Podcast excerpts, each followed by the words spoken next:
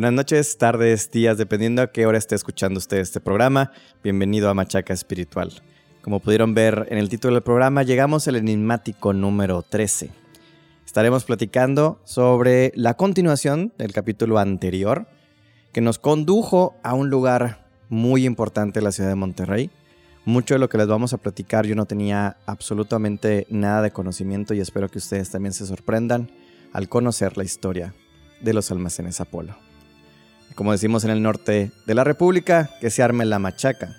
Esto es machaca espiritual.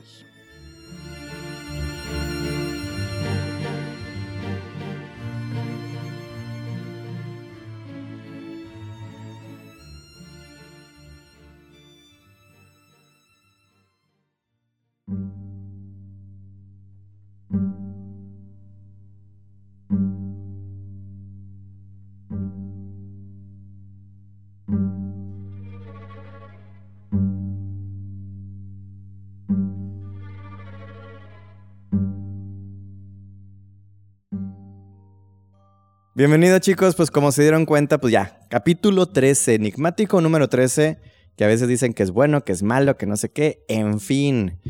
Antes de hacer las eh, presentaciones de las redes sociales, para que no se me desespere, la chica impaciente, los ojos y oídos del mundo espiritual, Marcela. Ole.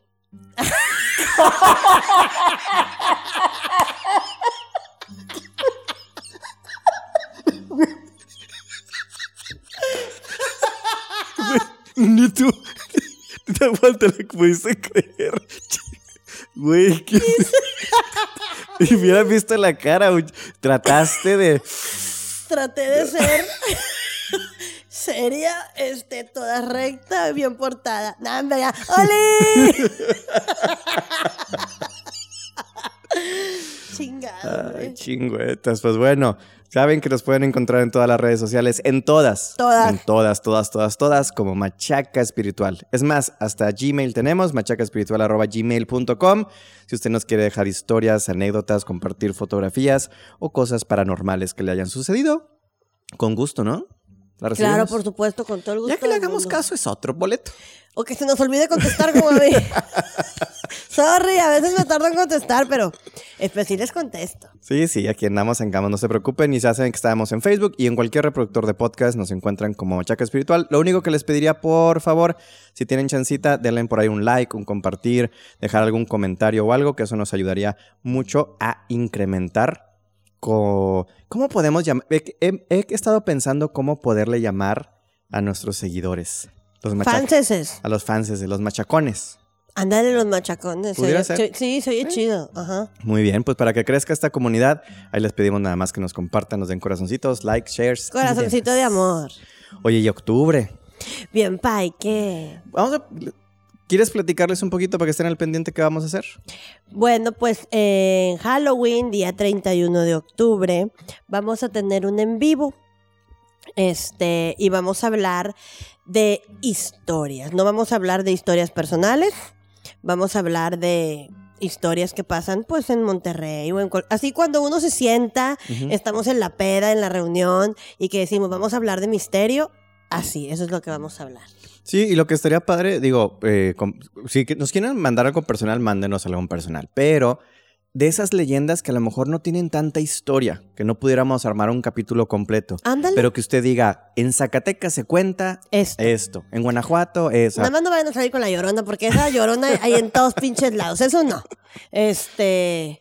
Pero algo así, tipo como lo, lo que hicimos del capítulo de la casa de los tubos, de- o sea, Sí, que fue- leyendi- ajá, ajá. cosas que no podemos hacer un programa, Claro. pero que a mí se me hagan, es- y perdón que diga así de que, que a mí se me hagan interesantes, no, pues es que hay cosas como la casa de los tubos, que yo cuando ven y me decía, vamos a hacerla, yo decía, ay, ese pinche mugrero, o sea, a mí no, o el, o el hombre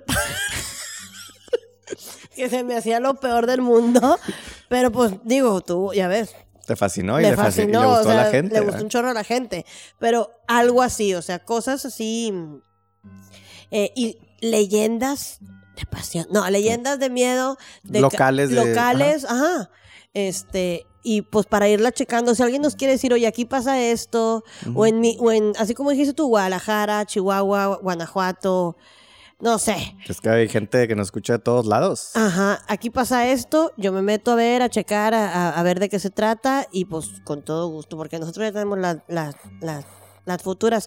Oye, Sí. pregunta, ¿les gustaría que fuera podcast o que fuera un en vivo? Pero obviamente no, me, va- no se me va a ver la cara, porque no quiero este que sepan quién soy. Sí, o sea, quieren audio, quieren video. Ajá. Pero, Pero voy a traer máscara, ya les dije. Sí, si es video ya saben que, que no... Mantendremos el suspenso. Así es. Así es. Pero sí, eh, yo sé que nos escuchan pues, principalmente en Nuevo León, pero sé que hay, de los, hay gente de Baja California, de la Ciudad de México, Puebla, Chiapas, que son las principales ciudades que nos están escuchando por aquí. Digo, también me ha tocado Estado de México, Jalisco, Guanajuato y Oaxaca. Agradecemos a todos esos estados. Un que- besito. Sí, que al, al menos alguna persona le ha dado por ahí clic y que bueno. Entonces, si nos comparten algo, lo incluimos a lo que ya tenemos pensado, que se formará parte de este en vivo. Nuevamente, ¿qué día, Marcela? Halloween 31 de octubre. El Halloween 2020 se puso machacoso. Así es, bebé de luz. Muy bien, pues espérenos entonces, eh, eh, denle like a la página de Facebook, pónganle las notificaciones para que les avise y les estaremos avisando próximamente con un anuncio oficial para que no se les olvide, 31 de octubre en Machaca Espiritual. Ujú.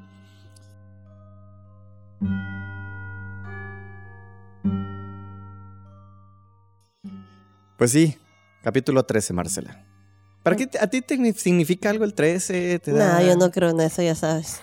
Además, en muchas ocasiones, en- si en algún momento les interesa que hablemos de numerología y demás, está más que comprobado que todas estas eh, cosas malas que nos infundaron fue, fueron porque son buenas y quisieron ocultarnos muchas verdades. ¿verdad? Te- Sí, sí, algo, o sea, no es que no crea, sino que eh, para mí es demasiada información y ya con lo que tengo es suficiente. Entonces, ya, ya, ya, ya. así, uh, X. Pues bueno, capítulo 13. Vamos, si quieres, a ponerlos en perspectiva porque es nuestro primer capítulo que se quedó en continuar. Entonces, previously Previously. en Machaca Espiritual. Andaba yo, este. Ya ni me acuerdo. ¿Dónde andaba, chiqui? Estabas tan nervioso el capítulo anterior que ni te Ah, acuerdas. ya me acordé. Ándale. Andaba yo en Zaragoza. Ándale. cuando fui a la dieta. Entonces, este, eh, hice, me hice amiga de Erlinda.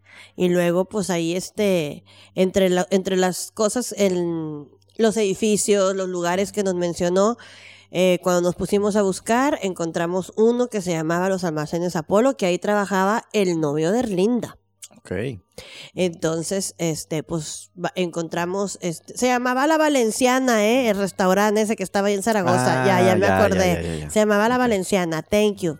Este, y pues nos pusimos a, a buscar lo- cada lugar y pues uno era así, eh, eh, eh, pero de lo que más encontramos fue de las fábricas o almacenes Apolo.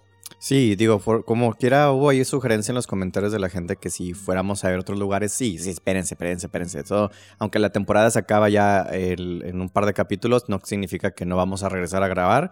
Entonces, sí, tenemos planeado. Eh, Marcela. Marcela está muy nerviosita, pero cuando se le pase sus nervios y quiera ir, este, también no, no la podemos presionar, decir, ándale, ve que te asusten porque pues no está chido. Y ir- iremos armando la de otros edificios de la localidad, ¿no? Pues bueno, encontré una investigación muy interesante que hacen eh, dos personas que quiero nombrarlas porque obviamente pues, su chamba se aventaron y les quedó preciosa, que son Adriana Garza Luna y Enrique Tovar Esquivel. Ellos eh, realizaron un, un libro y una investigación con respecto, un poco más como orientada a la arquitectura del lugar, Ok. eh, pero se lit- literal descubrieron todos los huesitos por ahí, todo, reunieron bastante bien la historia de lo que se llama las fábricas o como decías tú también, los almacenes Apolo. ¿Sale? Si les parece, entonces comenzamos con su historia.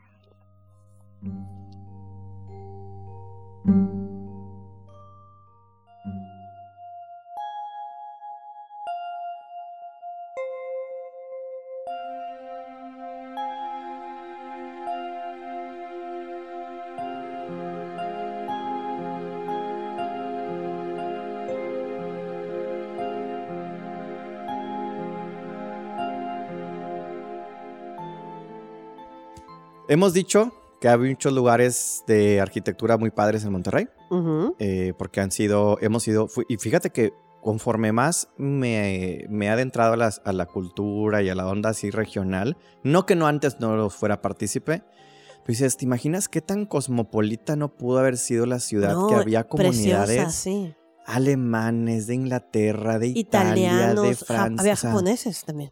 era impresionante. Y, y decir, ahorita, quizá a lo mejor medio masticamos el inglés. ¿Cómo le hacían en ese entonces? No tengo ni idea. Pues ellos tenían que aprender español a fuerza. Uno de otro tenía que ceder, güey. Y tenía que existir el típico intérprete, el típico, ahí el malinche que los acompañara para traducir. Los hijos, Pues sí, ya los nacidos aquí en la ciudad. Pues precisamente ese es el caso, porque resulta ser que en la ciudad de Monterrey se destaca por muchas particulares de, de inversio- inversionistas y empresarios del extranjero, como les decíamos, que es Inglaterra, Inglaterra, Estados Unidos, alemanes y demás. Y justo estos últimos, los alemanes, destacaron en cosas que aquí obviamente son muy importantes. La siderurgia, ya hablamos de fundidora, claro. la cerveza, cervecería Cuauhtémoc. Ujú. ¿Alguna vez te has parado? No, ¿Te quieres parar algún día? no. Chingada madre. Bueno, A lo, mejor, a lo mejor después, Sí, pero, para es que, pero es que cuando he pasado, cuando iba a la- a la, universidad, cuando iba a la escuela, sí. este, era muy fuerte porque pasabas por ahí en el, en el, en el camión del 18 y era muy fuerte lo que yo sentía ahí. Entonces, si pasar en el camión era, este, ex- no sé cómo, no sé qué, qué palabra decirte. Era difícil, vamos a decir. Era difícil. Ahora imagínate pararme o medio, medio meterme ahí. No, Bueno, bueno, ahorita, no, el- ahorita no. Y obviamente también, Y Marcela pasó mañana iba a estar parada. Sí. por eso te ando ahí metiendo el chile. Y el vidrio también, que también obviamente la vidriera de Monterrey. Eh, una de las empresas más versátiles que surgieron a finales del siglo XIX en la ciudad de Monterrey fue precisamente las fábricas Apolo. El edificio principal de estas fábricas también es conocido como la droguería Apolo y está ligado a la historia de un hombre que realmente él hace este reinado, es toda una, una em- em- empresa enorme. No, yo pensé por las dimensiones que tiene la- el, el edificio que queda actualmente que era algo pequeñito, sencillito y dije, no, No, pues no, no. Er- Erlinda a lo mejor su novio pues tenía cierto futuro, pero no me imaginaba que todo se debía a la obra de una mente eh, Bien chingona. bien chingona detrás de todo esto, que es el señor Guido Movius. Ah, hasta el nombre acá. de- Hasta el nombre, acá bien cabrón. Este, pero Guido no era apellido. Se me hace que era apellido. Sí, es- es- son los apellidos del señor. Ah, ok. Sí, porque te iba a decir, no, pues es que el muchachillo, el muchachillo Ah, tiene otros nombres. tiene sí. otros nombres, sí. Pero, este, no, muy impresionante porque el señor era, era este, como bien emprendedor, o sea, eso no se quedaba atrás. O sea, estamos hablando de que ahí se hacían desde medicinas hasta chicles, güey. O sea, aquí se hacía tinas, cerillos, y, o sea, era un lugar bien, bien completo, bien, bien trabajado, Sí. bien, bien constru- eh, construido. Sí, con el propósito Con de. el, ajá, ajá. con el propósito de crecer, con el propósito de tener, y así fue. El conjunto industrial de Guido Movius ocupaba manzana y media. eh, sin embargo, hoy pues nada más queda lo que es la partecita que fue en su momento lo más importante, que fue el almacén, frente a lo que es la avenida Pino Suárez. Se construye en 1893 y donde se expedían los productos farmacéuticos fabricados por Movius. Eh, actualmente el inmueble, si lo quieren a buscar, está sobre Pino Suárez, esquina con, Con Carlos Salazar, poniente. Eh, en este edificio ya actualmente se prestan otros servicios. Hay, una, hay un hospedaje por ahí bastante... No recomendaría a nadie que quiera visitar la ciudad que se De hospede dudosa ahí. procedencia. De dudosa procedencia. Este ya no sabe qué va a tener más cucarachas, si el baño o la cama o la donde va a dormir. Ajá. Es, mejor, es más seguro dormir en la calle, yo creo. La investigación dice hospedaje de baja denominación social. Y lo dijeron bonito, chinga. Yo que estaba parada allá afuera. No. Y vendiendo allá afuera coca y este, dos, tres tendajillos, pero. No, yo dije, de cuenta que yo me paré y nada más dije, coronavirus, coronavirus. Sí. La mansión Villarreal, creo que se llama el, el hotel, una cosa así. Algo así, yo ni me acuerdo. Es que yo vi otra cosa. Ah, ok, ok, ok. Eh, pues el inmueble en cuestión está registrado en el catálogo de monumentos Eh, tiene incluso una numeración, eh, por eso incluso no se le puede hacer ninguna modificación, aunque eh, obviamente todo lo, la, la fachada sí se queda, se conserva todavía, pero el interior ha sido modificado a lo largo de los años. Completamente. Sí, entonces es- obviamente esto también mm, empieza porque el almacén fue en un declive, que ahorita iremos platicando toda la historia, y para los 50 ya pasó a ser propiedad de otras personas, ¿no? Claro. Dato interesante es que eh, en cada esquina del techo fueron colocadas dos astas banderas para izar lo que era la bandera de México a la izquierda y la bandera alemana. Yo las la vi. derecha. Ah, órale, qué chido. Eh, cabe mencionar que en la década, década de 1980 el inmueble fue sede de la Secretaría de Agricultura y Recursos Hidráulicos y como les decía ahorita actualmente un hotel. Si les Bien parece... pedorro. Sí, feo, feo. Sí. Vamos a, les voy a hablar un poquito del, del señor, ¿sale? Porque eso es importante y van a saber por qué cuando pasemos a las vivencias de, de la señorita Marcela. Ti. Eh, Monterrey había probado que obviamente era una tierra de, de hombres muy emprendedores, ya hemos platicado algunos de ellos en programas anteriores, hayan nacido o no en la ciudad. Eh, gente eh, industriosa, como también se, les, se le puede denominar, que ha dejado huella a lo paso y Alfred Guido Mobius Gisner, Gisner, me imagino, porque, ajá, porque esta mezcla alemana o francesa, no sé, mejor conocido como eh, Guido Mobius, eh, es descrito de la siguiente manera por Joel Rocha en 1944 que escribía sobre él y dice, uno de los pioneros a quienes Monterrey debe mucho de su actual prosperidad industrial. Don Guido Mobius, él figuró provenientemente en aquel grupo esforzado de industriales, emprendedores y dinámicos que, hacen cincue- que hace 50 años iniciaron la transformación de nuestra ciudad y cimentaron sólidamente este progreso que ahora es orgullo de todos. Mobius dio fama y prestigio a Monterrey. Hoy no más esa mamada. Qué hocico tan desocupado. Así me dicen cuando empiezo a discutir. Tengo un amigo y cuando empiezo a discutir con él así me dice, qué hocico tan desocupado, chiquita. Pues dicen que esta afirmación no es gratuita. Las fábricas Apolo era una de las ocho grandes industrias que había en Monterrey en el año de 1900. En fundición de número de empleados, en, la cantidad de números de empleados, y en 1933 y 1942 estaba considerada como una de las empresas alemanas más importen- importantes del país. Fíjate nomás del país. Sí, güey. O sea, cu- cuando yo dije, Ay, yo no me sabía toda esta mamada. Y vale la pena. Porque cuando hablamos de este de fundidora y hemos hablado así de cosas, jamás salieron a la luz, o sea, jamás No. estaban nombrados ahí, o sea, asomado, hombre, chinga, que dijeras, oye, ¿qué es esto de los almacenes Apolo? O sea, Sí. no venían figurados. Y fíjate nomás. Eh, para 1900 1895 sus fábricas elaboraban, como bien dijo Marcela, velas, cerillos, jabones, betún, tintas, perfumes y hasta... Que lo que yo te quiero decir Dígame. antes de que llegamos a mis vivencias, porque Ajá. esto es bien importante, es que cuando yo llegué ahí, en la puerta decía jabones reinera. O sea, decía almacenes Apolo, no como un slash, no sé cómo qué decirte que era, o sea, era un, un así, un- como un palito, y luego decía jabones reinera. Ya. Entonces, este, así estaba, era un, ¿cómo se llama esto? Como que un anuncio chiquito arriba de una, de una puerta. Ya. Entonces, probablemente ese era el nombre de la jabonería. Ya. ¿Quién crees que pudo haber venido en 1900, 1898 a Monterrey a dar lu- su bendición a la empresa? Ay, mi presidio oro. El señor general Don Porfirio Díaz. Mi presidio oro. Ay, donde quiera que esté mi presi, lo amo, ya lo saben todos.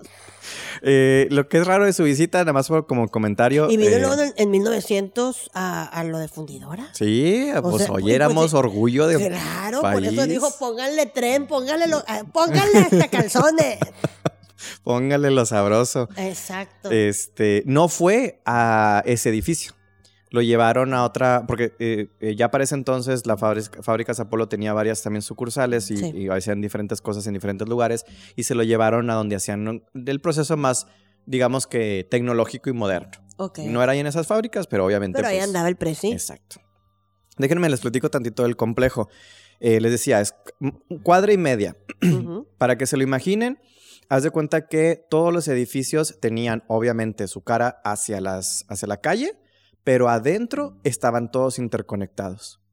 Incluso, digo, hay una fotografía muy bonita de la casa de- del, del señor Guido, porque se parece a una que está todavía en el obispado, pero bueno, Tino, como no te gusta el obispado, No me seguramente no la has visto. Este, Sí. Pero la- en el mismo predio estaba la casa del señor. Ah, que nada más se conectaba, o sea, que en el Sí, mismo lugar. te- Él nada más Ay, salía al patio y del patio estaban todas las, las entradas, eh, digamos, las pompas de las, de las fábricas para nada más para entrar. que él nada más entrar. Te ocupan aquí, te ocupan acá. Dale, dale, dale. Sí. Qué chingón, no te digo, mira. Mente Y tenerlos al, al puro pedo. puro pedo. La manzana limitada al oriente con la calzada, la calzada del Progreso, que hoy actualmente se conoce como Pino Suárez. Al poniente con la calle Los Rayones. Al sur con la calle Juan Marichalar, que ahora es Carlos Salazar. Y al norte con la calle de, calle de Artiaga.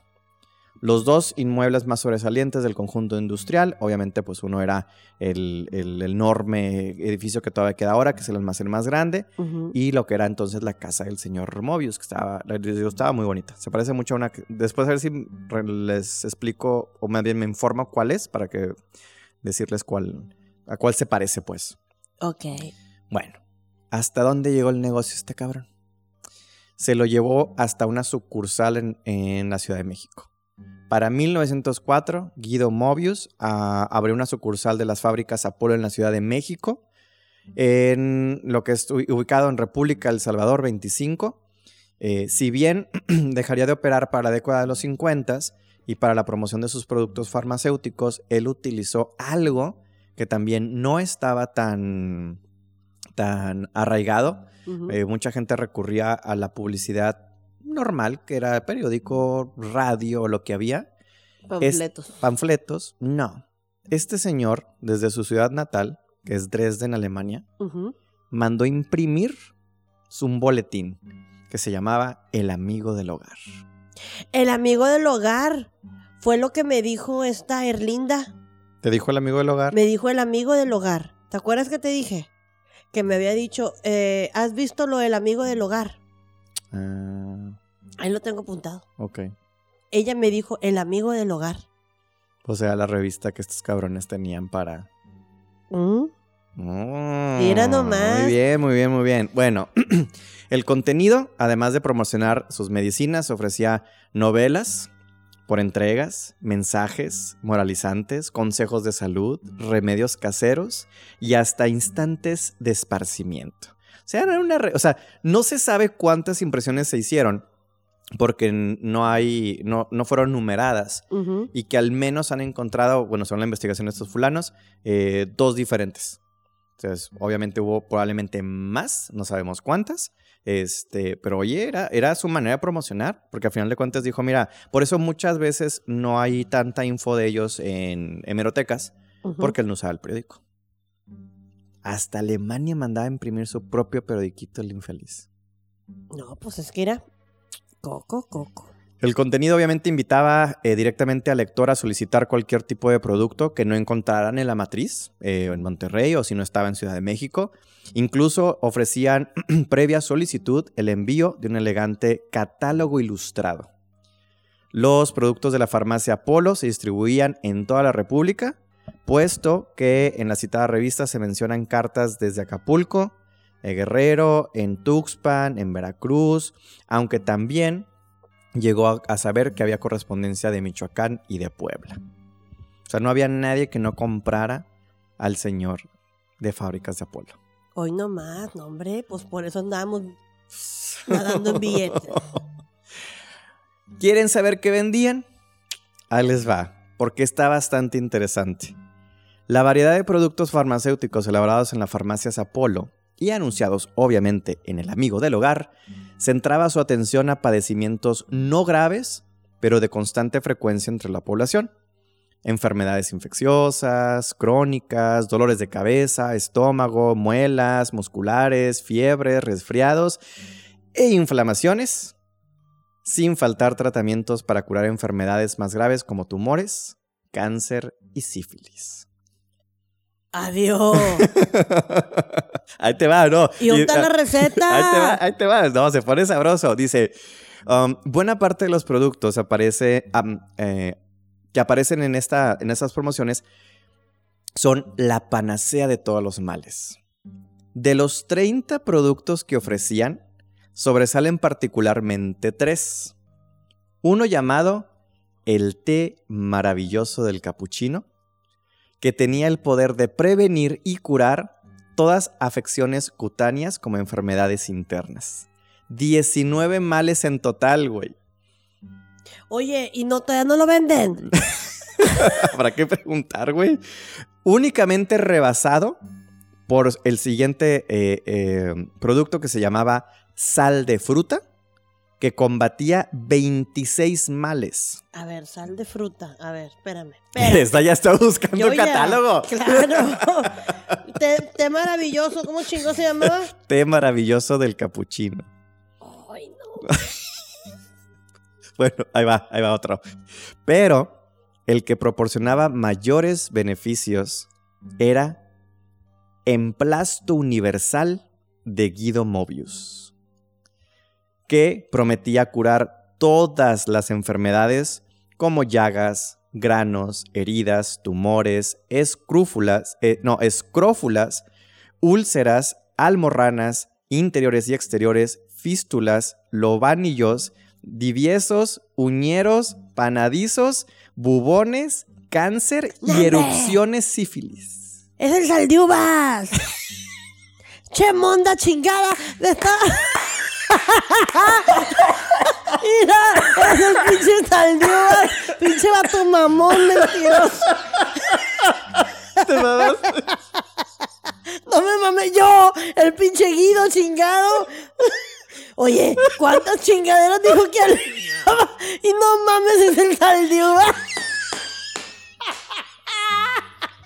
Espérate, voy a buscar la otra mamada. ¿Cómo se llamaba? ¿Té maravilloso de quién?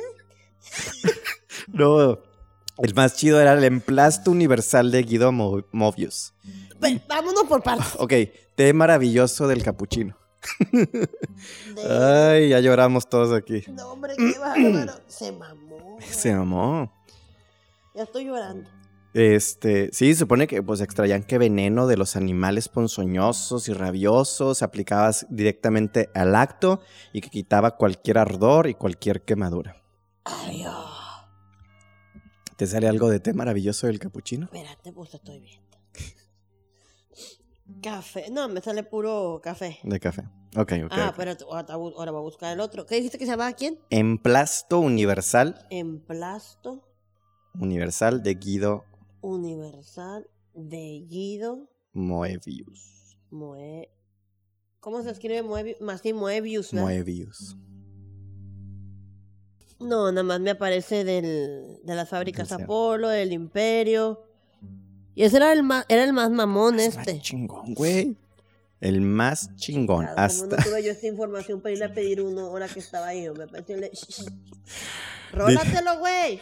Dice, Es interesante observar que mientras anunciaba medicamentos que atacaban una sola serie, Eh, es decir, por ejemplo, tenía un- otro que se llamaba el pectoral balsámico de Mobius, y este lo que remediaba era tos, resfriado, bronquitis, ronquera, pérdida de voz, irritación de la laringe, de las fauces y todas las afecciones de los pulmones y vías respiratorias. O sea, esta mamada contra el coronavirus, Mira, no lo hubiera pelado, güey. así. Chingada madre.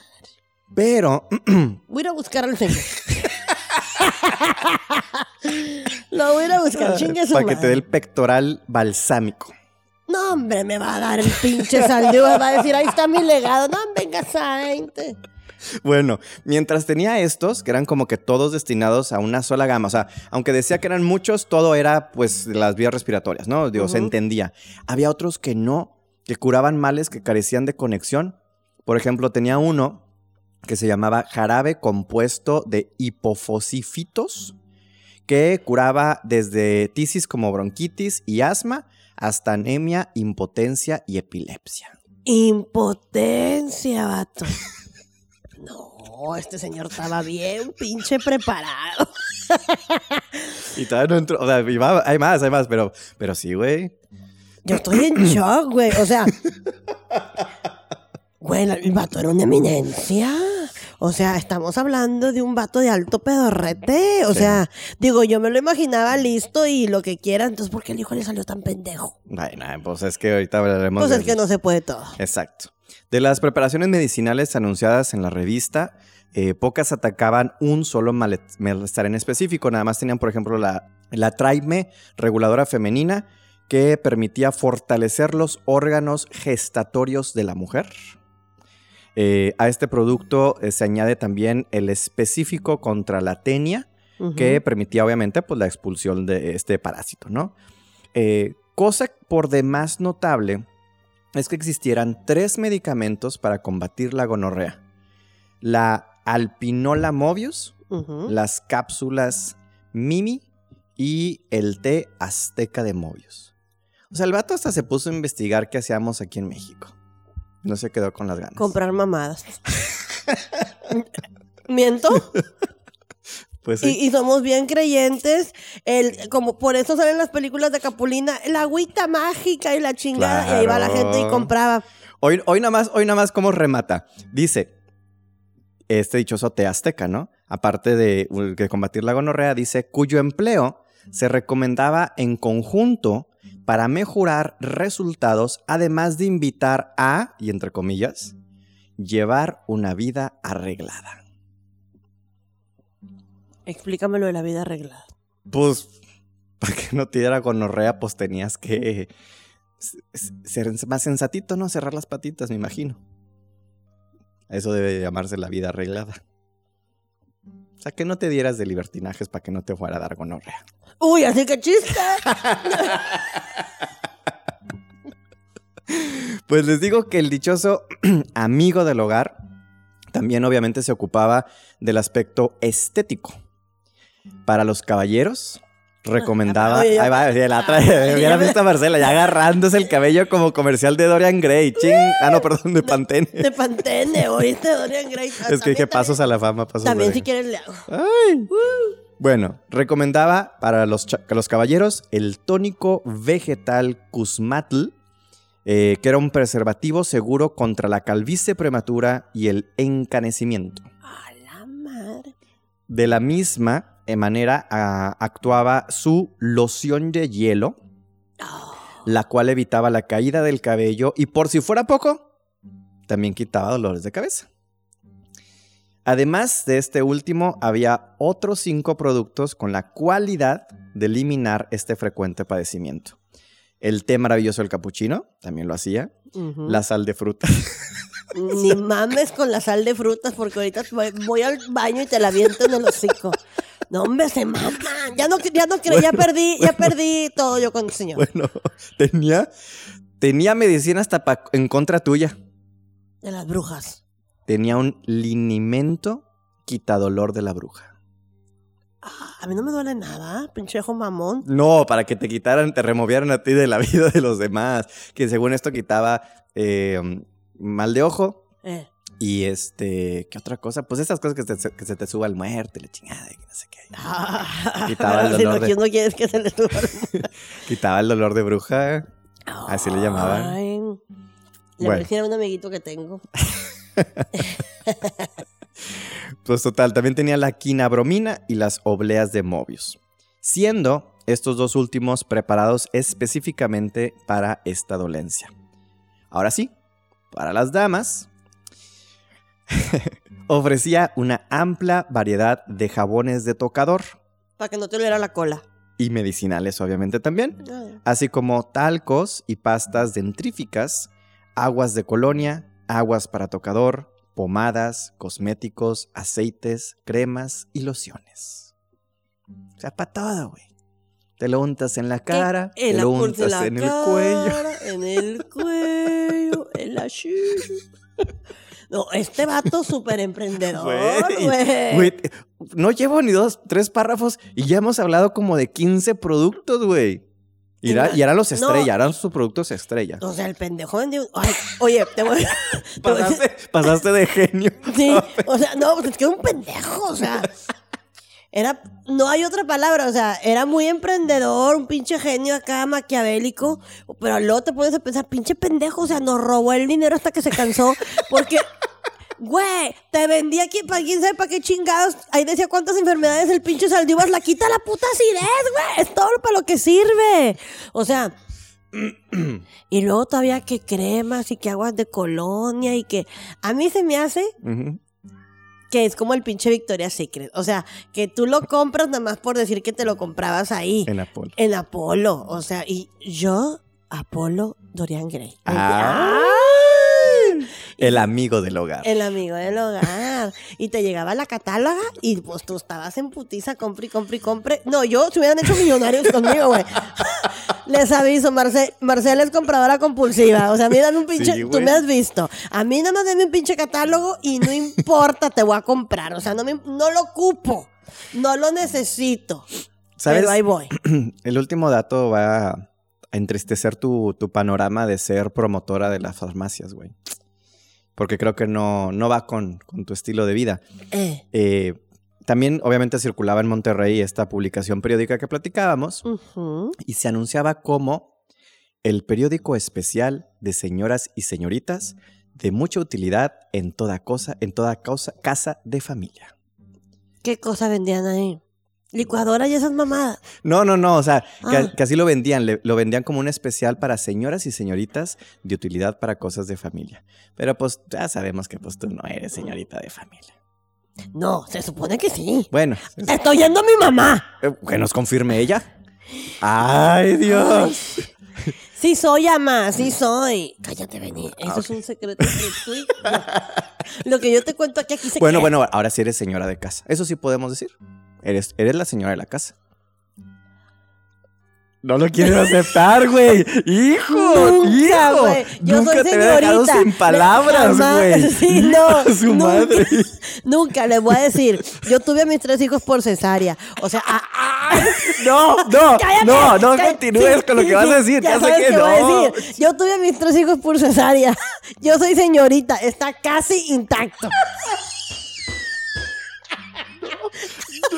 No, no, no. Así que yo no entro en la pinche mamá de esa que vendían. Yo no entro.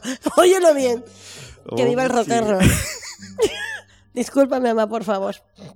En lo que me hace decir este pendejo. Pero pues soy casi señorita. Imagínate cuando voy a la Le tienda con los niños. Bueno, toda, cuando iba. Toda la estrategia del señor Mobius que iba a hacer contigo Conmigo como se lo modelo. pelado. Y la mandaste a la.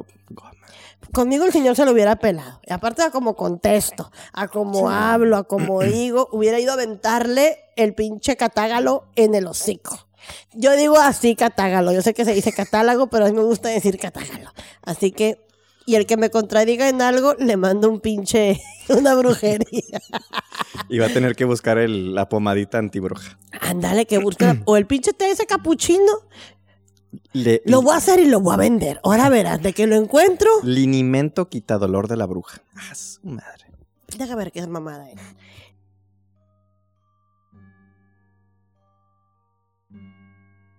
Pues no viene, chiqui, No nada de aquí. Cómo hacerlo ni cómo prepararlo. ¿verdad? No, yo lo voy a encontrar, tú no te preocupes. Y lo voy a vender.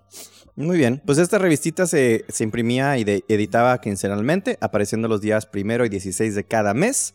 Eh, y obviamente también circulaba tanto en Monterrey como en Ciudad de México, porque con ese motivo Fábricas Apolo se anunciaba para con poca frecuencia entonces en los periódicos, como les decía, ellos no recurrían a eh, o depender de medios tradicionales. Hasta eso, así de inteligente fue el señor. Es más, nada más como un pequeño... Cada 15 días Sí. y mandaba.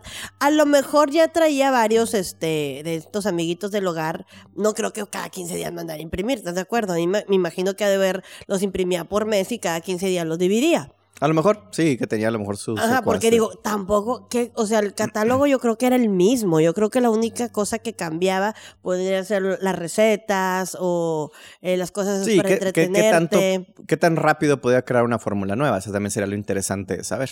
Exactamente. Este, y si alguno de ustedes en algún momento que nos estén escuchando, no sé, si tengan... a mí me interesó mucho saber de los chicles, güey. O sea, las típicas envolturitas estaban bonitas, un clásicas, y eran de estos de, de barrita y sabor a frutas. Pues bueno, Dato adicional, que pudiera ser un lugar que podamos frecuentar próximamente, si te parece, Marcela, porque hay incluso un teatro Apolo. Claro. Eh, además de haberse extendido en la Ciudad de México, las actividades comerciales de Guido Mobius abarcaron también el norte del estado, específicamente hacia el recién creado entonces municipio de Anáhuac. Apenas un año después de su fundación, que fue el 5 de mayo de 1933, Mobius decidió comprar unos terrenos frente a la plaza principal y para finales de 1934 inició la construcción de sus bodegas. Sin embargo, estas fueron rentadas por, sus, por los hermanos Antonio y Adolfo Rodríguez, dueños de una cadena de cines, quienes adoptaron, adaptaron el lugar como un teatro y un cine. Y colocaron en su remate en el edificio las, las siglas GM por Guido Mobius, que eran visibles incluso todavía, esta investigación se hizo en 1998 y que para 1998 todavía podías ir y ver el Teatro Polo con las iniciales del señor en Anáhuac. Imagínate qué chingón, güey. Luego vamos para allá. Voy a hacer un jabón, van a ver. Ahora verán. Y lo voy a vender. Nada más no me digas que va a ser como el olor a las velas de Queen Patro. Ah, no te la sabes. Bueno, luego la platicamos. O investigala ahí. Eh, Winnie, tiene unas velas y, busque de. ¿Huelen a cola o qué? no, enfrente. De veras. Eh, eh. Dicen que eso huele. Bueno, nada más ella y su esposo podrán corroborar si eso huele, ¿verdad? Pero bueno. No tiene esposo ya. ¿Winnie? Sí. No sé. No tiene. Ah, ok, ok. Bueno, entramos al periodo difícil y por qué también se hizo interesante esta historia. Obviamente lo que le estamos platicando a mí se me hizo genial, güey. A mí se me hizo genial, yo no me la sabía, que era pues cuadro y media, ahí vivía el señor, tenía fábricas de todo, etcétera, etcétera, pero todo se complica el periodo difícil con el inicio de la Segunda Guerra Mundial. El trabajo que se realizaba dentro de la empresa alemana llegó a un clima de tensión conforme las relaciones entre México y Alemania se empezaron a enfriar cuando en abril de 1941 se incautaron 12 barcos italianos y alemanes en puertos mexicanos. Obviamente la preocupación aumentó en todas las empresas que, había en la República de estas naciones, porque eh, varias se, fueron, se vieron incluso amenazadas las fuentes de trabajo de los mexicanos. En diciembre de ese año, de 1941, México eh, rompe relaciones diplomáticas con Japón, con Alemania y con Italia. Porque eh, meses después hubo un, a lo, que conozco o a lo que escuché es un famoso bombardeo, pero yo no lo conocía, el 13 de mayo de 1942, que se hundió un barco tanque, el Potrero del Llano. Ah. En contestación a nuestras, protestas, a, a nuestras protestas, el 20 de mayo se torpedearon el Faja de Oro cerca del Cayo Hueso. Esto provocó que, empezaran a haber revueltas en las ciudades. Varias empresas, por ejemplo, citando algunas como lo es la ferretería Casa Broker, que está en la Ciudad de México, empezaron a hacerles pintas de muera Hitler, hubo una manifestación que se fue por toda la calle Pino Suárez hacia el Palacio de Gobierno y apedraron a la empresa. ¿De veras? Eh, eh. El guardia tuvo que salir y echó unos balazos al, al cielo, nada más como para espantarlos. Tanto así que eh, pues se organizó bastante gente, se organizaron organizaciones obreras, grupos estudiantiles y grupos feministas, porque para ese entonces México todavía no había tomado una, una postura. O sea. Sí, pues es que pues, a México cuando se mete pues cualquier postura. Sí, no, y, aparte el gringo estaba metido en cosas que no le convenía, porque era de aquel lado, güey. O sea, el gringo estaba aliado con Inglaterra, pero pues allá se estaban uniendo otros países. Total, era un despapalle del otro lado, pero pues México siempre trató de mantener su cordura. Sí, sí, sí, al margen. Eh, en la Ciudad de México, cuando las empresas alemanas fueron intervenidas en todo el país, poco después, el 22 de mayo, día en que el presidente Manuel Ávila Camacho decretó entonces sí estado de guerra contra las potencias del eje. Sin embargo, las empresas alemanas en general y las del ramo químico farmacéutico en particular eran de vital importancia para el país, por lo que en 1943 se dijo lo siguiente. No podíamos simplemente mandar cerrar las empresas alemanas. Eran 11.000 obreros y empleados mexicanos los que, los que quedarían en la calle. Además, significaría dejar al país sin medicinas, ya que obviamente, pues las grandes boticas o distribuidores de drogas y medicinas estaban en manos de alemanes, igual que los grandes laboratorios de entonces. Mm. Entonces era Sí, sí, sí. madre, güey. Un pedonón bruto. La intervención de empresas germanas consistió en la remoción entonces de los puestos directivos. Dijeron, ok, te dejamos laborar, no podemos vivir sin ustedes, pero corten cabezas de sus líderes y sean reemplazados. De hecho, eh, se confinaron, por ejemplo, en la Ciudad de México y en Perote, Veracruz, mismos que fueron reemplazados entonces por empleados mexicanos. Con esta medida se impidió el cierre de esas empresas y el despido masivo, obviamente, de trabajadores. Para finales de, o para 1942, las principales empresas alemanas afectadas en Monterrey fueron, y ahí te van, son un chorral. Ah, cabrón. Fábricas Apolo, Casa Hulk, Foto Mantel, Agencia Bayer, Artefactos Metálicos Monterrey, Cram y Compañía, Casa Cram y Compañía, Mexicana de Inversiones, Fábrica de Jabón La Reina, Ferretería Langstrom, Gustavo Sommer, Productos Químicos y, ole- y Oleaginosos, Relojería Monterrey y la Relojería Monterrey.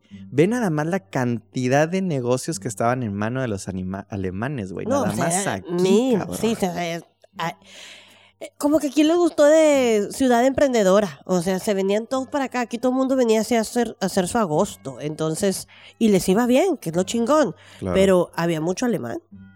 Demasiado. Pues también el año siguiente, en el 43, se intervinieron empresas como las instituciones como el Colegio Alemán. Pues también aquí estaba el Colegio Alemán. Este, eh, Juan Cram, Klaus Buchart y la sucursal de fábricas Apolo de Ciudad de México. Entonces, en el 42 atacaron, o más bien, tuvieron que hacer esta destitu- destitución y eh, después en la Ciudad de México. ¿Qué, ¿Qué sucedió? Bueno, el pobre señor Guido, ya bastante mayor, acepta las condiciones.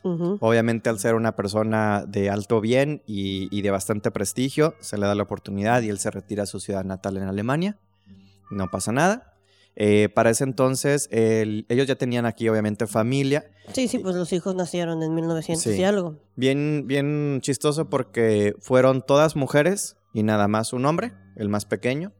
A todas las mujeres les puso nada más un nombre latino y al otro, al, al chiquillo, le puso como dos, tres nombres alemanes. O sea, fue el único que llevaba como que el linaje de la familia. Y eso fue también uno de los decrementos. De manera previa, los gobiernos de Inglaterra y Estados Unidos habían entregado al gobierno mexicano una lista de ciudadanos y empresas alemanas que tenían ligas con el gobierno nazi. Y ahí fue donde valió madre el pedo.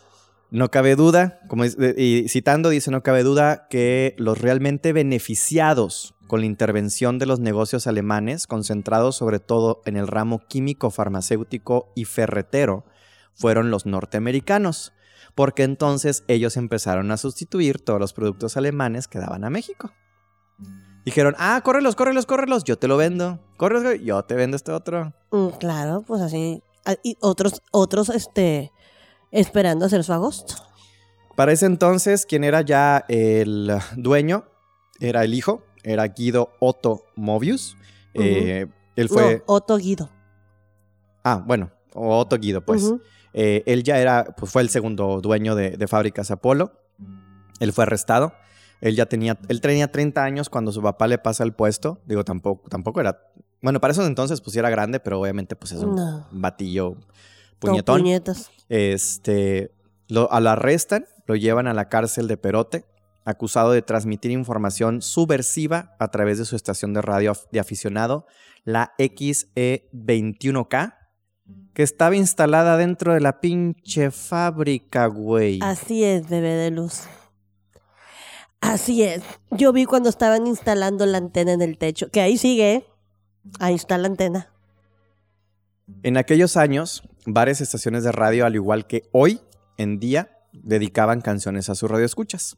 Por lo que a través de este medio se aprovechaban para enviar mensajes en clave para los espías y descifraban como por ejemplo decir, dedicamos canciones tales como Luces en el puerto o París o sí, detalles que pudieran dar información a los, para los, a los nazis. Esta política eh, se decía continuó en forma clandestina en otras partes del país hasta que terminó eh, la Segunda Guerra Mundial.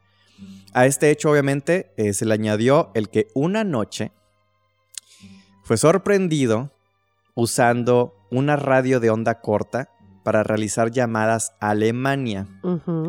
Esto sucedió porque el joven dijo, ah, no voy a usar la de la, la de la fábrica, me voy a ir a la sierra de Chipinque. Es que ahí hacían su business.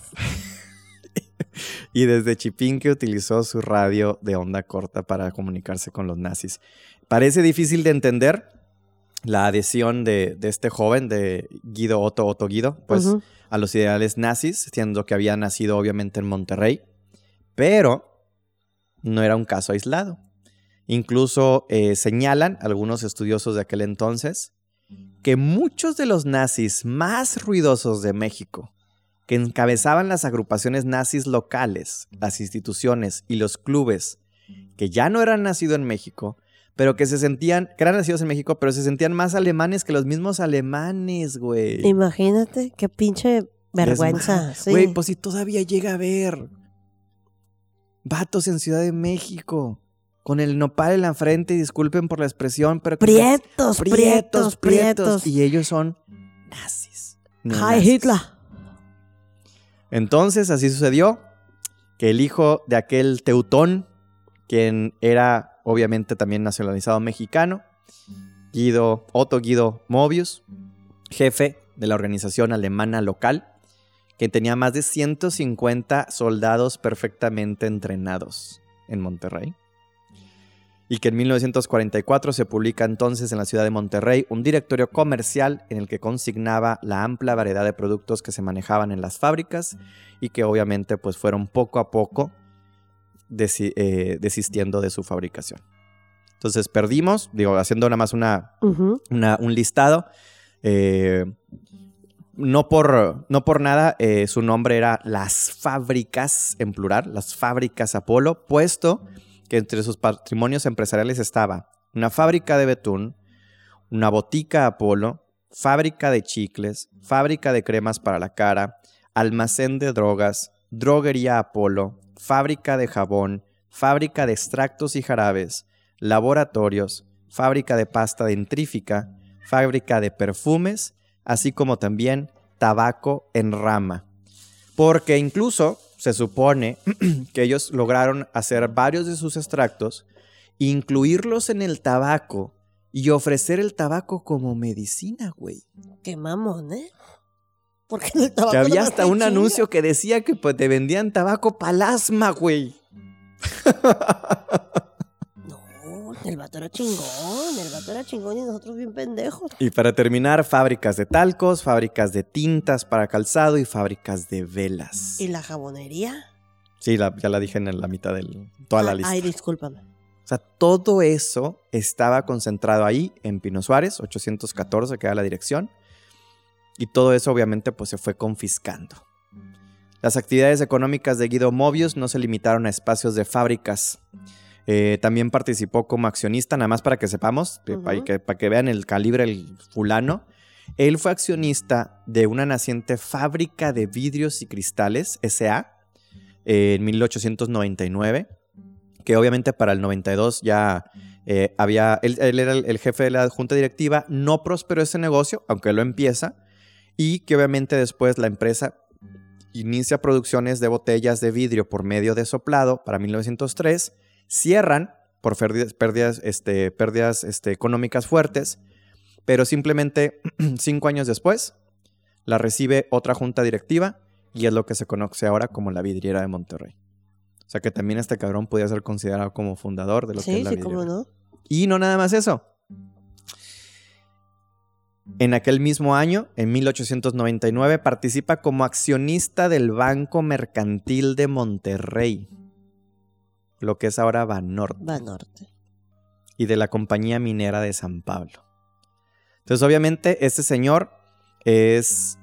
Patriarcado de aquí, Sí, chinga. Hay incluso, me encontré por aquí, ya para terminar la historia de, de su fallecimiento, eh, Después de una larga enfermedad, eh, Guido Mobius fallece a la edad de 76 años, el 7 de enero de 1937 en la ciudad de Dresden, donde él nació, en Alemania.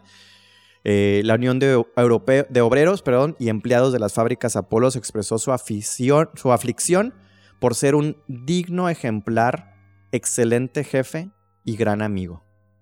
Su, jef- su cuerpo fue trasladado a Monterrey, donde fue sepultado el 26 de abril de ese año en el Panteón del Carmen.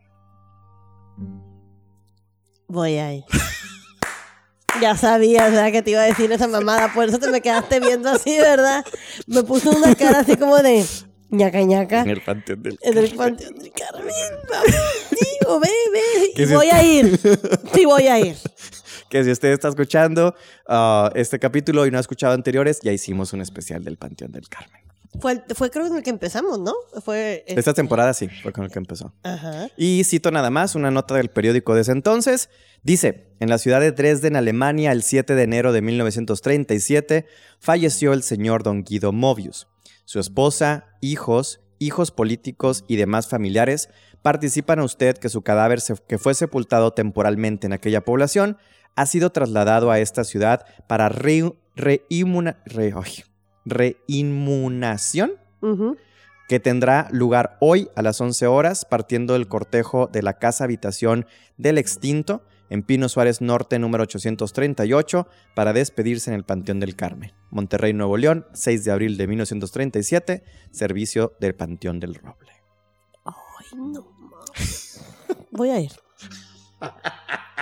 Chingado, pues ya sabes que voy a ir. ¿Para qué le pegamos a la mamada así? Con tu carita pensativa. Voy a ir. Chingue su madre. Total, un susto más, un susto más. Con eso terminamos la historia que realmente a mí me dejó de a cuatro, güey. ¿Cómo no? Es que es una historia bien bonita. Y pincher linda, nada más para que veas. De- o sea, tenía... De ahí salió porque pues ni tú Pues ni por eso, yo. pues por eso te lo, te, lo, te, lo, te lo vendió de esa manera, güey. Pero, Te dijo el amigo del hogar. Pinche culera. Y, y me dijo, venden cosas bien bonitas. Te mandó Las- para que te lavaras Me el... dijo, lo- ah, discúlpame, jamás en la perra vida. A mí no me huele lo de la, a la Gwyneth Paltrow. Voy a hacer mis jabones y mis velas y mi chingada madre también. No, mi mamá no. Este, pero voy a hacer jabón. Vas a ver, ahora verás. Eh, y ya se me fue el hilo. Ya se me fue. Que va a Erlinda, que por eso te Ah, presumió. Oye, me presumió y que, y que si me ha enseñado el catálogo, le he pedido. le he pedido, güey. capaz, capaz sí lo tenía, pero te interrumpió el otro señor. Pinche Capaz que a eso iba. Sí, Oye, porque me dijo, ya, ya viste que esto y que es. Y yo, no, pues le dije, ¿qué es eso? Ah, pues yo no sé, pues qué chingados es eso, ¿verdad? Yo le iba a decir yo el surtidor del hogar, pero dijo, no, el amigo del hogar. Y le dije, pues, ¿qué es eso? Venden cosas bien bonitas, ¿quieres ver? Y yo, pues, sobre, y en eso me habla el señor que la pinche nevada, pinche nevada, ¿qué?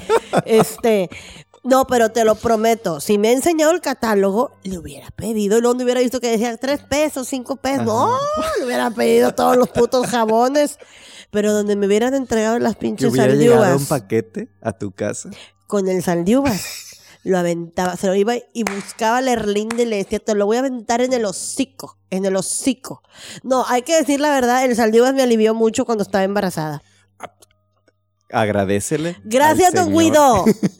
No, gracias, don Guido. Ah, no, don Guido, don Guido, don Guido. Este, no, la verdad sí. Cuando estuve embarazada, nada me quitaba las agruras, cero, jamás. No importaba lo que hiciera. Entonces me tomaba mis saldiuvas en mi vasito con agua, chingó a su madre la agrura. No, son buenas, pues eso, por eso, Ay, por eso han- Ay, Guido, no, ay, Guido.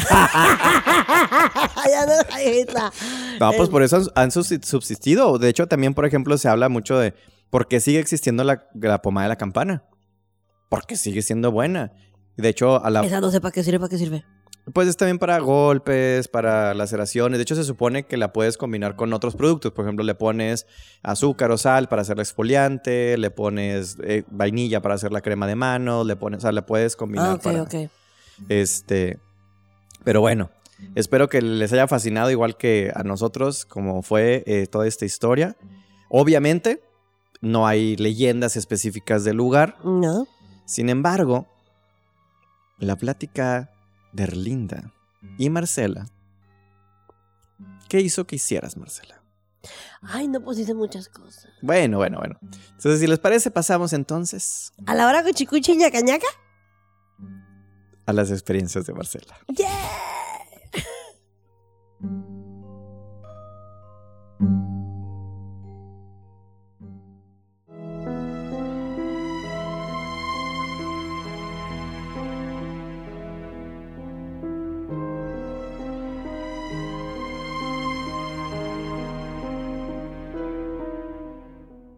¿Qué pasa después de tu encuentro con Erlinda? Ay, pues hice mi chingadera y me puse a buscarla y luego fui a, hacer, a tomar mis experiencias para, pues para ver, este, Nos quedamos en que la vez pasada comentabas, de aparte de verla, después te conectaste desde tu casa, tuviste varias otras visiones, ujú, y incluso así se quedó el programa anterior, en el cual les dijimos, hay un edificio chido, güey, y pues Ve. llevaremos a la muchachita si es que quiere ir. Y sí quise ir. Ok. Entonces, este, nada más que esta vez fui sola. Eh, dije, ¿qué puede pasar? Es un pinche hotel y pues fueron nazis, ahí no mataron a nadie.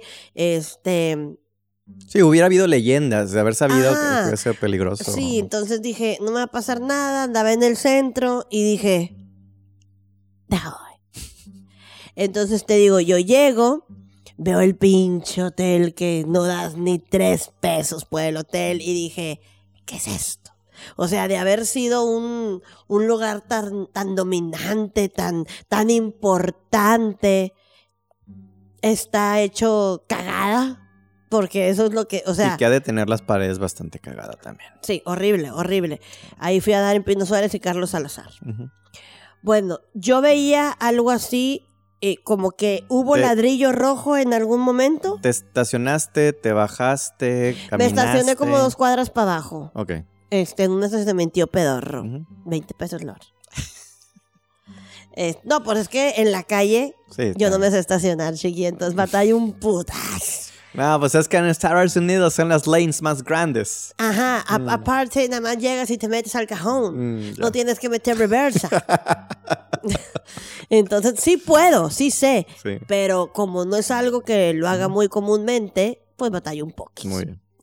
Bueno, entonces llegué y obviamente lo que yo veía con lo que este, estaba en el, en el momento actual, nada que ver. Yo dije, no puede ser, o sea, tan... Te digo, yo veía como que ladrillito rojo, este, puse, puse mi mano en, en la pared cerca de la puerta, en la que estaba vendiendo allá afuera, se me quedó viendo con cara de... Esta se va a caer. ¿o Sí, esta se va a caer, esta pendeja o algo, pero pues yo también me le quedé viendo con cara de chinga tu madre. Bueno, con los ojos, porque pues mi cubrebocas de calavera, pues. Total. ¿Y no Lo- vendía chicles Apolo la señora? Eh, no. Fíjate que no, eh, hubiera estado Me imagino la escena así de que güey. tú, como, no sé cómo sea la transición. No, no cierro los ojos, no puedo. Ah, ok. Es nada más empiezas en tu cabeza a ver Eh, cosas. sí, estás, estás, estás, estás, Ya, estás, ya, estás, ya, ya, ya. O sea, nada más con tocar. Ya. No sé cómo se maneje. Eh, la señora que, la señora Nidia, la que me, me ayudaba, me decía que yo podía ver más que nada por mis manos. Entonces, no sé cómo se trabaje ese pedo. Nunca Ok. lo he entendido. Ok, ok. Eh, yo lo único que, que veía, lo que vi cuando toqué, vi máquinas, eh, veía, vi muchas cajas. En las cajas este, había medicamento, porque ahí decía, este, como que medicina o... ah, No recuerdo bien, es- estaba un poco borrosito, pero estaban acomodadas en diferentes pilas, o sea, eran diferentes y había, eran unas así como máquinas medianas, no, no eran muy grandes, así como que, wow, no.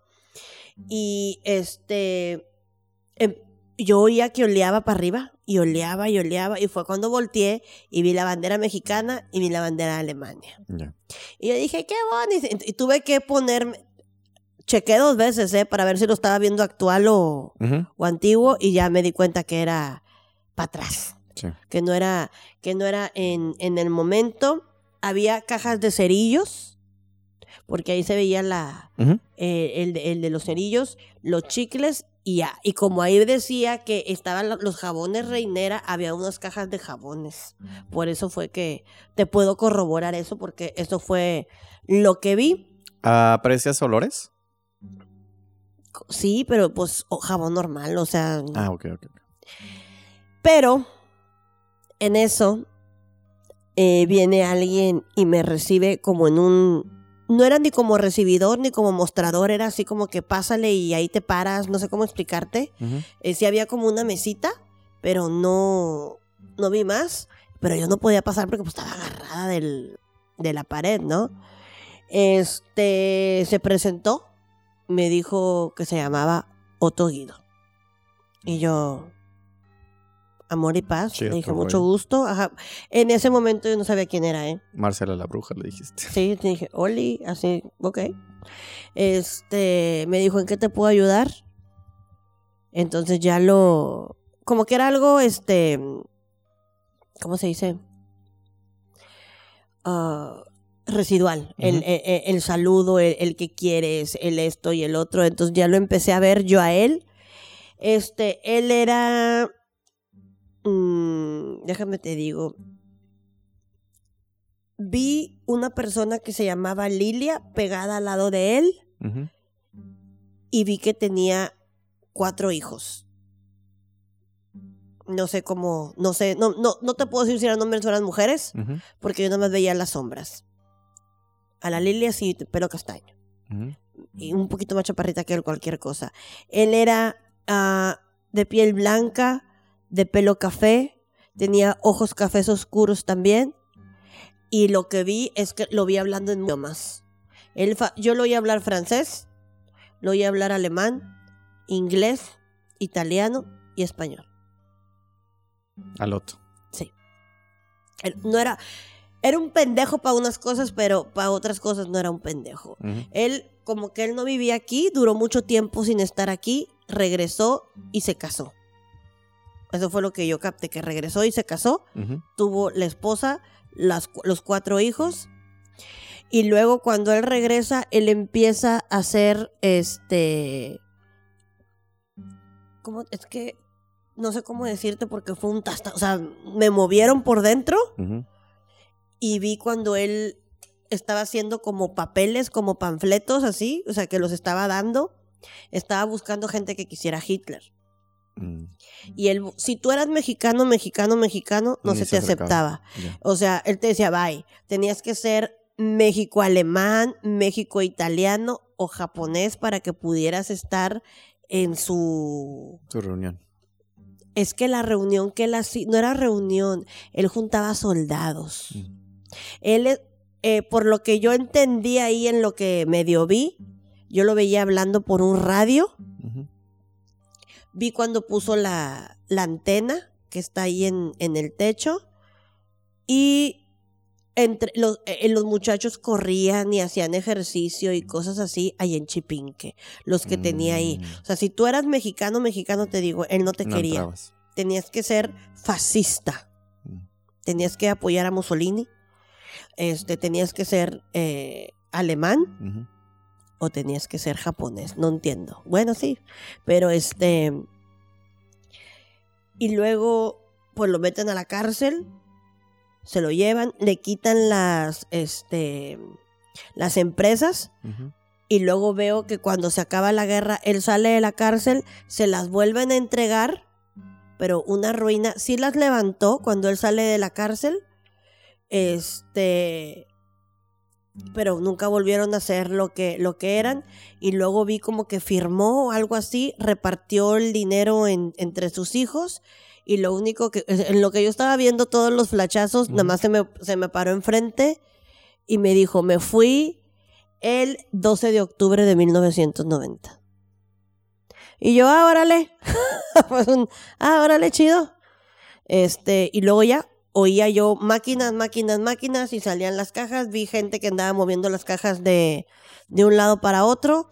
Y en eso alguien me, me topó ahí afuera del, del hotel chingado y ahí me, dio, me entraron los nervios y me empecé a limpiar y ya no me pude volver a conectar. Me fue imposible volverme a conectar. Fue muy rápido, todo lo que vi fue muy rápido.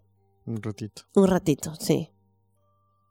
Entonces fue siempre ver al, al hijo, al papá, ¿no? No, nada más vi al, al muchacho. No, pues que el papá dejó, o sea, seguramente se fue muy arrepentido y muy dolido, pero pues dejó todo como debía dejarlo. o sea, ah, sí, él dejó los negocios a punta. Claro. Este, y pues el, el chamaco Sí. hizo su chingadera, hombre. Hay incluso, este, si ustedes buscan, hay, hay fotografías de, del fulano donde lo pescan, lo están interrogando. Y hay incluso donde la típica mugshot, de donde lo meten a la, a la, a la penitenciaría, todo pelón, lo raparon. Este, no sabía que había salido, pero... Salió. Pero sí, por eso también al final habla que pues se fueron dando esas concesiones de esas tantas y tantas y tantas empresas. ¿Te imaginas, güey? Pero ahí anda la gente jalando, ¿eh? Ya. Ahí anda la gente jalando. Me hubiera gustado decirles y contarles que vi muertos y Ajá, que que vi. te asustaron o que Nah, alguien se ajá. metió el dedo en la prensa o la que... Qué feo se oyó eso. Pero este. Pues es que en fundidoras les cortaran manos y patas. y- pues sí, pero pues Pero es, que, esta ahí era bodega. Ahí No, era la bodega. No, y aparte este era régimen alemán, güey.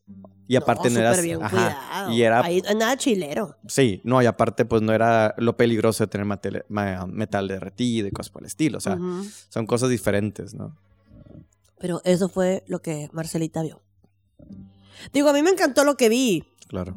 Para mí fue importante porque, pues, sabiendo, tú sabes que, que nos gusta la historia, los hechos, esto, para mí estuvo espectacular. Por, primero porque nadie me asustó, porque nadie me intimidó. El hombre se presentó muy educado. O sea, fue un en qué te puedo ayudar. Te digo, eso fue residual. Y luego de repente ya me dijo, me llamo Toguido. Y luego ya vi la sombra, o sea, vi a la esposa y luego vi las, las cuatro sombras. Dije, pues son sus hijos. Y luego ya empecé a ver los panfletos, este, de gente que quería que quisiera Hitler. Y luego ahí, ahí, ahí se veía que si no eras este italiano, japonés. Japonés, yo pienso que son japonés porque los chinos, pues no, nada que ver con la Segunda Guerra Mundial. Sí. Este, pero pues tenían los ojos así. eh. Y los otros, los, los, los alemanes, obviamente. Estaría muy interesante saber, por ejemplo, cuándo, cuándo se da ese periodo de corrupción. Y, y poco a poco le iremos desenmascarando más cosas. Por ejemplo, lo que yo le decía a Marcela, y si ustedes también los escuchan, lo, lo, lo desean, pues déjenos en los comentarios.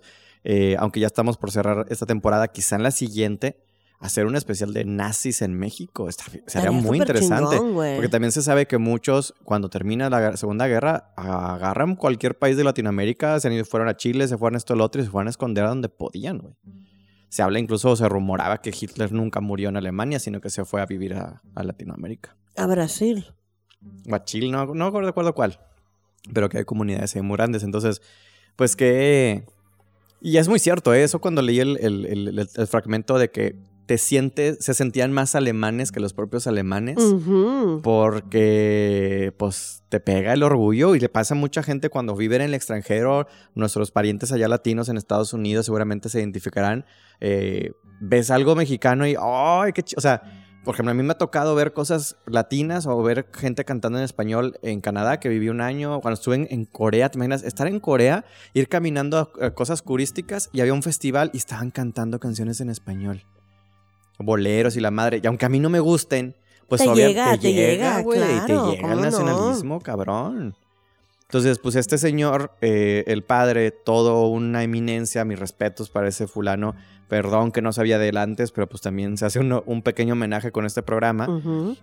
Pero el que iba a pensar que dentro de la mente de este hijo era, pues yo voy a Ser voy a ser chingón y voy a pues, ayudar a mi... El problema fue que toda la juventud del muchacho se fue a estudiar a Alemania Mm, y pues allá adoptó la doctrina este hitleresca, pero qué raro porque pues él nació aquí en Monterrey, o sea, es como que eh, sería por el apellido, pero nacionalidad es mexicana, o sea, naciste en México. Este, y allá estaba súper bien castigado que no hayas que no Claro, fueras puro, ajá, que no fueras Eh, puro. que es de las cosas que más criticamos, güey. Lo que hacía, lo que hacía Hitler, eh, que de hecho a lo mejor no es necesariamente de sus, de sus eh, principales mandamientos, de, de sus allegados, él nada más quería ayudar. Y gente se fueron al extremo de decir, no, es que si no eras de raza pura y que no sé qué y no sé cuánto. Pero bueno, ya de hablar, si quieren, les digo nuevamente, podemos platicar más a detalle de esta otra rama que Claro. abre este mismo programa. Este, y cómo se está volviendo muy interesante que conforme avanzamos la temporada, se hicieron cuenta, hicimos conexiones al pasado. Hicimos conexiones al obispado, hicimos conexiones a. Desde el panteón fuimos a otros lados. Pero ahora estamos haciendo conexiones que pudieran ser de otros programas posteriores. Y muy chingones. Sí. Pues bueno, pasamos a la parte de saludos, Marcela. Ti. Perfecto.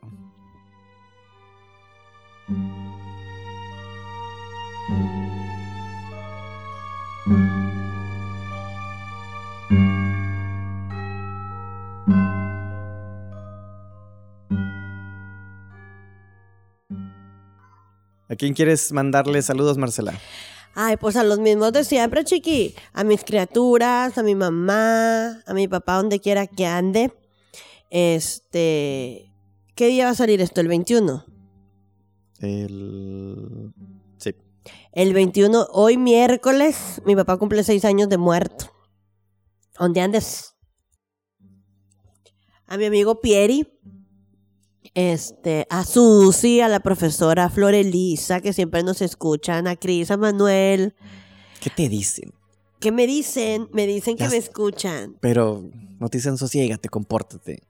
Ay, O claro ya, que no. pues no, ya te Ya conocen. me conocen, Chinga. por favor. este, a mi, a mi mamá ya dije, ¿verdad? Sí. Este, a mi amigo George, por supuesto. Un abrazo para George. ¿De ¿Y tus ya? hijos? Ya dije mis hijos, Ah, perdón. dije mis Ah, criaturas. ok, ok, ok. Este, sí, nada más a ver quién más. Sí, ya. Bueno, yo también, pues obviamente un saludo a, a la familia marroquín, que como les digo, yo siempre les digo los vecinos. ya no vivo ahí, pero para mí se, seguirán siendo mis vecinos de toda la vida. Eh, y las personas que nos dejaron comentarios aquí en el último post del programa anterior, que fue la calle Zaragoza, que obviamente llevó y desencadenó este segundo programa. George Manzano, que nos pone excelente programa, muchachos, ya saben, yo manejando y escuchando. Me encantó lo de Huitzilopochtli mediante. No, porque pinche Marcela, pues yo no creo en Dios. Nuestro Dios legítim- legítimamente era Huitzilopochtli.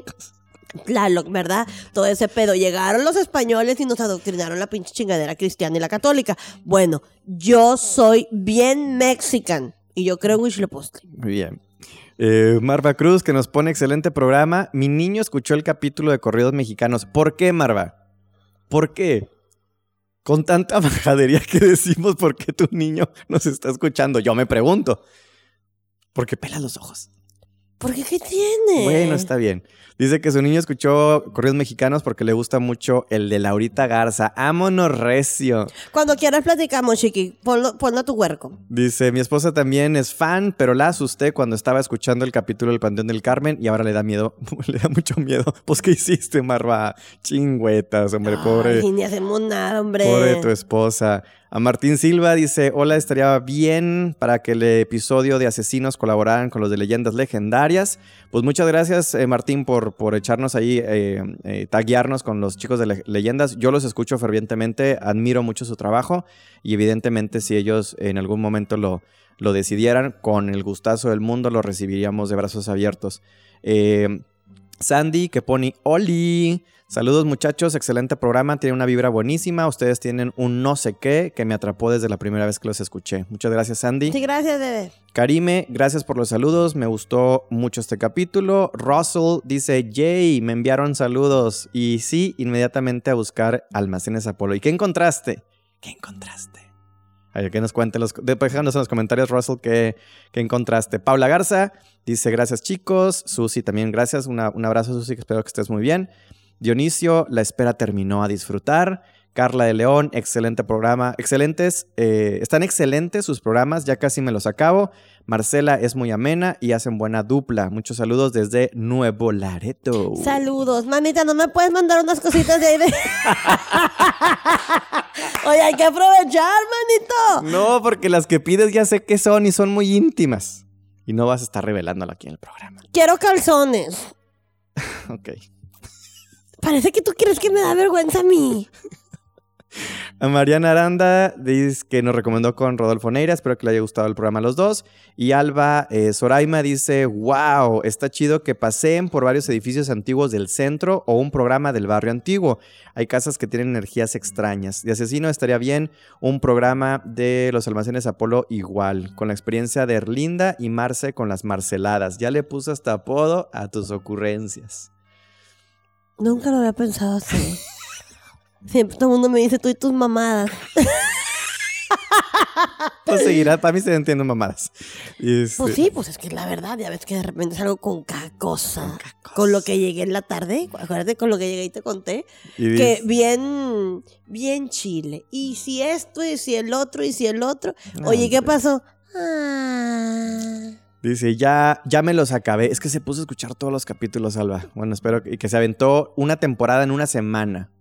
Como son siete capítulos. Uno Ah, por día. Uno por día. Venga su madre. Y que no se me olvide por acá, tengo un saludo especial para Verónica Reyes de parte del buen Javier desde Los Ángeles, California. Un saludo para los dos. Pues muchas gracias eh, pues a todos ustedes por los escuchas, gracias por ir creciendo este proyecto que crece junto con ustedes. Obviamente eh, no, no existiría Machaca Espiritual si no hubiera escuchas de aquel lado. Eh, saber que contar con ustedes es bastante bonito. Acuérdense, sigue el capítulo de final de temporada, pero antes tendremos que Marcela. ¿Qué cosa? ¿Qué pasa el 31 de octubre? Ah, ok, ok. Me asu- no, ya nada más dijiste final de temporada y ya me puse toda nerviosa. no, hombre. Clora, Este, el- para ese día, por favor. No, pues voy a estar dormida. Este, vamos a hacer nuestro en vivo con historias de Leyendas locales, ¿no? leyendas locales de nosotros o de cualquier estado. Eh, historias de misterio de las que se cuentan ya cuando ando uno bien peda. Eh, eh. De esas. De esas que dices, no puedo saber de dónde comprobar ni dónde investigar, pero, Pero aquí dicen. dicen que... ta, ta, ta. Y luego terminamos con el amos. Vamos. Vamos a ver si sí. ¿Sí o no? Amos. Y Marcela, sí, sí voy a ir. Quítate, hombre.